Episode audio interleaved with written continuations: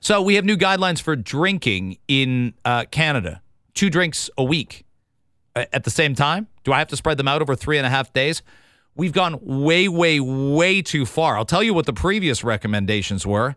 Um, and I'll tell you why there's a distinction and why one size fits all health recommendations usually do more harm than good.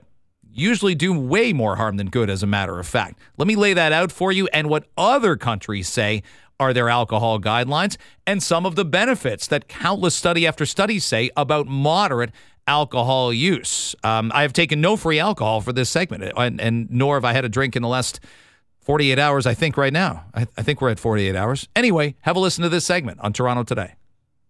Before I ask the obvious question, does anybody pay any attention to this? I don't listen. We have no problem filling a three and a half hour show. No problem. Don't need to waste time. We need to repeat a few things because some of you are not you're not going to hear something at 8:30 and that you heard at 6:10 and we can't be like, "Well, we did that important news at 6:10."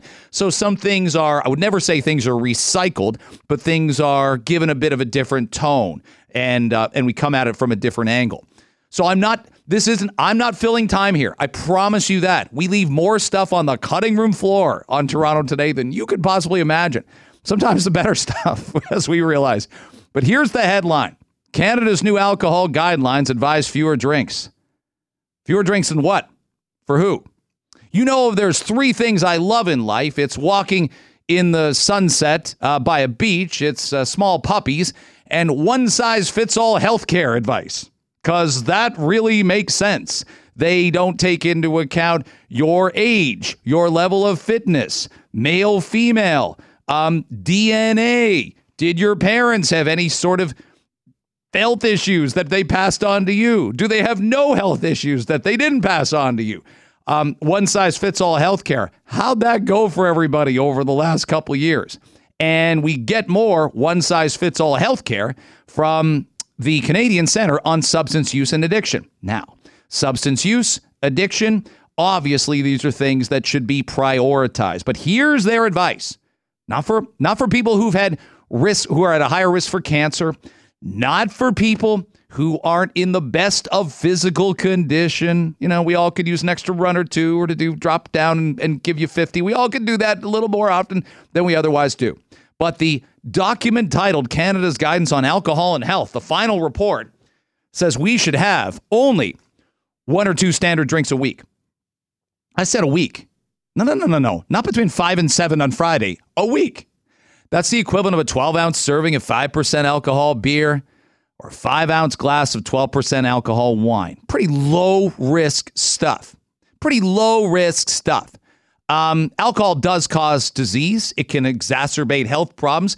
And I do think there's something to the idea that if we want to negate cancer, although I'll make the point, we've never had better cancer treatment. We've never had a lower percentage of people die from cancer if caught in the early stages. We've got technology keeping people alive that we didn't have 15 years ago, let alone 30 or 40. Colon cancer, you can survive that. Breast cancer, you can survive that. Heart disease, you can survive it, but not in all cases. Why? Health is just different for everybody. Your neighbor, your brother, your sister, your spouse.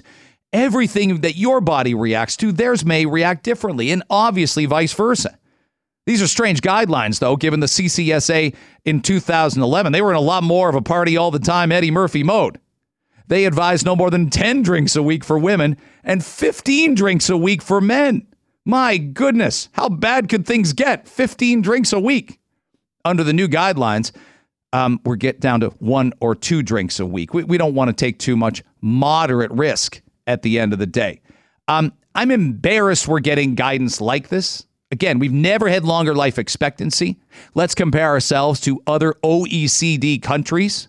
Our uh, expectation for life is longer than the vast majority of them. Life expectancy at birth in Canada stands at 82 years. It was 69 45 years ago. We're one year above the OECD average of 81 years. What's higher life expectancy associated with? Well, higher healthcare spending per person. We already know we do that but there's many other factors as well. Generally speaking, we live better and smarter than the vast majority of people in other countries. But wait a minute. Wait a minute. Aren't there benefits of alcohol? Yes. More than 100 prospective studies show an inverse association between light to moderate drinking and the risk of heart attack. You ever tell somebody to loosen up? Sometimes there's a glass of wine in front of them two minutes later. It prevents vascular disease, sudden cardiac death, and death from all cardiovascular causes. The effect is fairly consistent. Like, again, it's a hundred prospective studies, not one control group and not one advocacy group, by the way, that gets public health funding and has to stay bold things, probably to keep their funding going.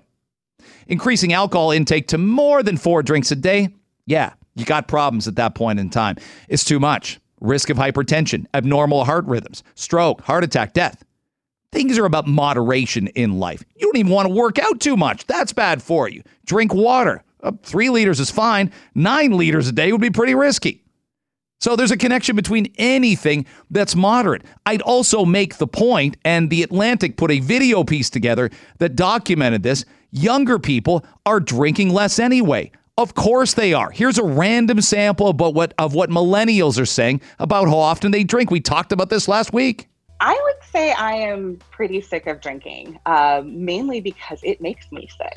Well, it used to be a much bigger part of my life. Drinking looks expensive to me. I think the turning point for me was when I like had to somehow be an adult at work and like be present and focused. I'm sick of finding meaning in alcohol yeah, like what a study that comes out today that I'm documenting should should point out is that people modify their drinking as they get older. The Canadian Center on Substance Use and Addiction should be focused on people who are addicted to substance use, not just the rest of us. These aren't relevant guidelines. These aren't material guidelines for the rest of us that already know how to modify and balance our existence. We know we're not supposed to drink like we did when we were 20 or 21 at 45 or 46. And if we don't, those are the people we should focus on. Yes, 80% of Canadians 15 and older drink. Absolutely, that's true. And alcohol can cause disease. But I'll come back to my initial point. In fact, we mentioned a study last week that says 16 to 24 year olds in the UK, and why would it be any different here, are barely drinking at all. Amanda Mull from The Atlantic, as part of this uh, document on who's drinking and who's not, made this point. Gen Z is drinking less than any other generation has at their age, and Gen Z are in high school and college right now. What's behind today's dip in teen and young adult binge drinking? Some researchers believe decades of public health campaigns have effectively conveyed the risks of heavy drinking. I think that that is uh, your first indication of a, a real sea change. This is a ridiculous guideline, and you're saying, Greg, it doesn't deserve the airtime. I'm pointing out what a flawed study is. I'm pointing out why one size fits all health recommendations never ever work.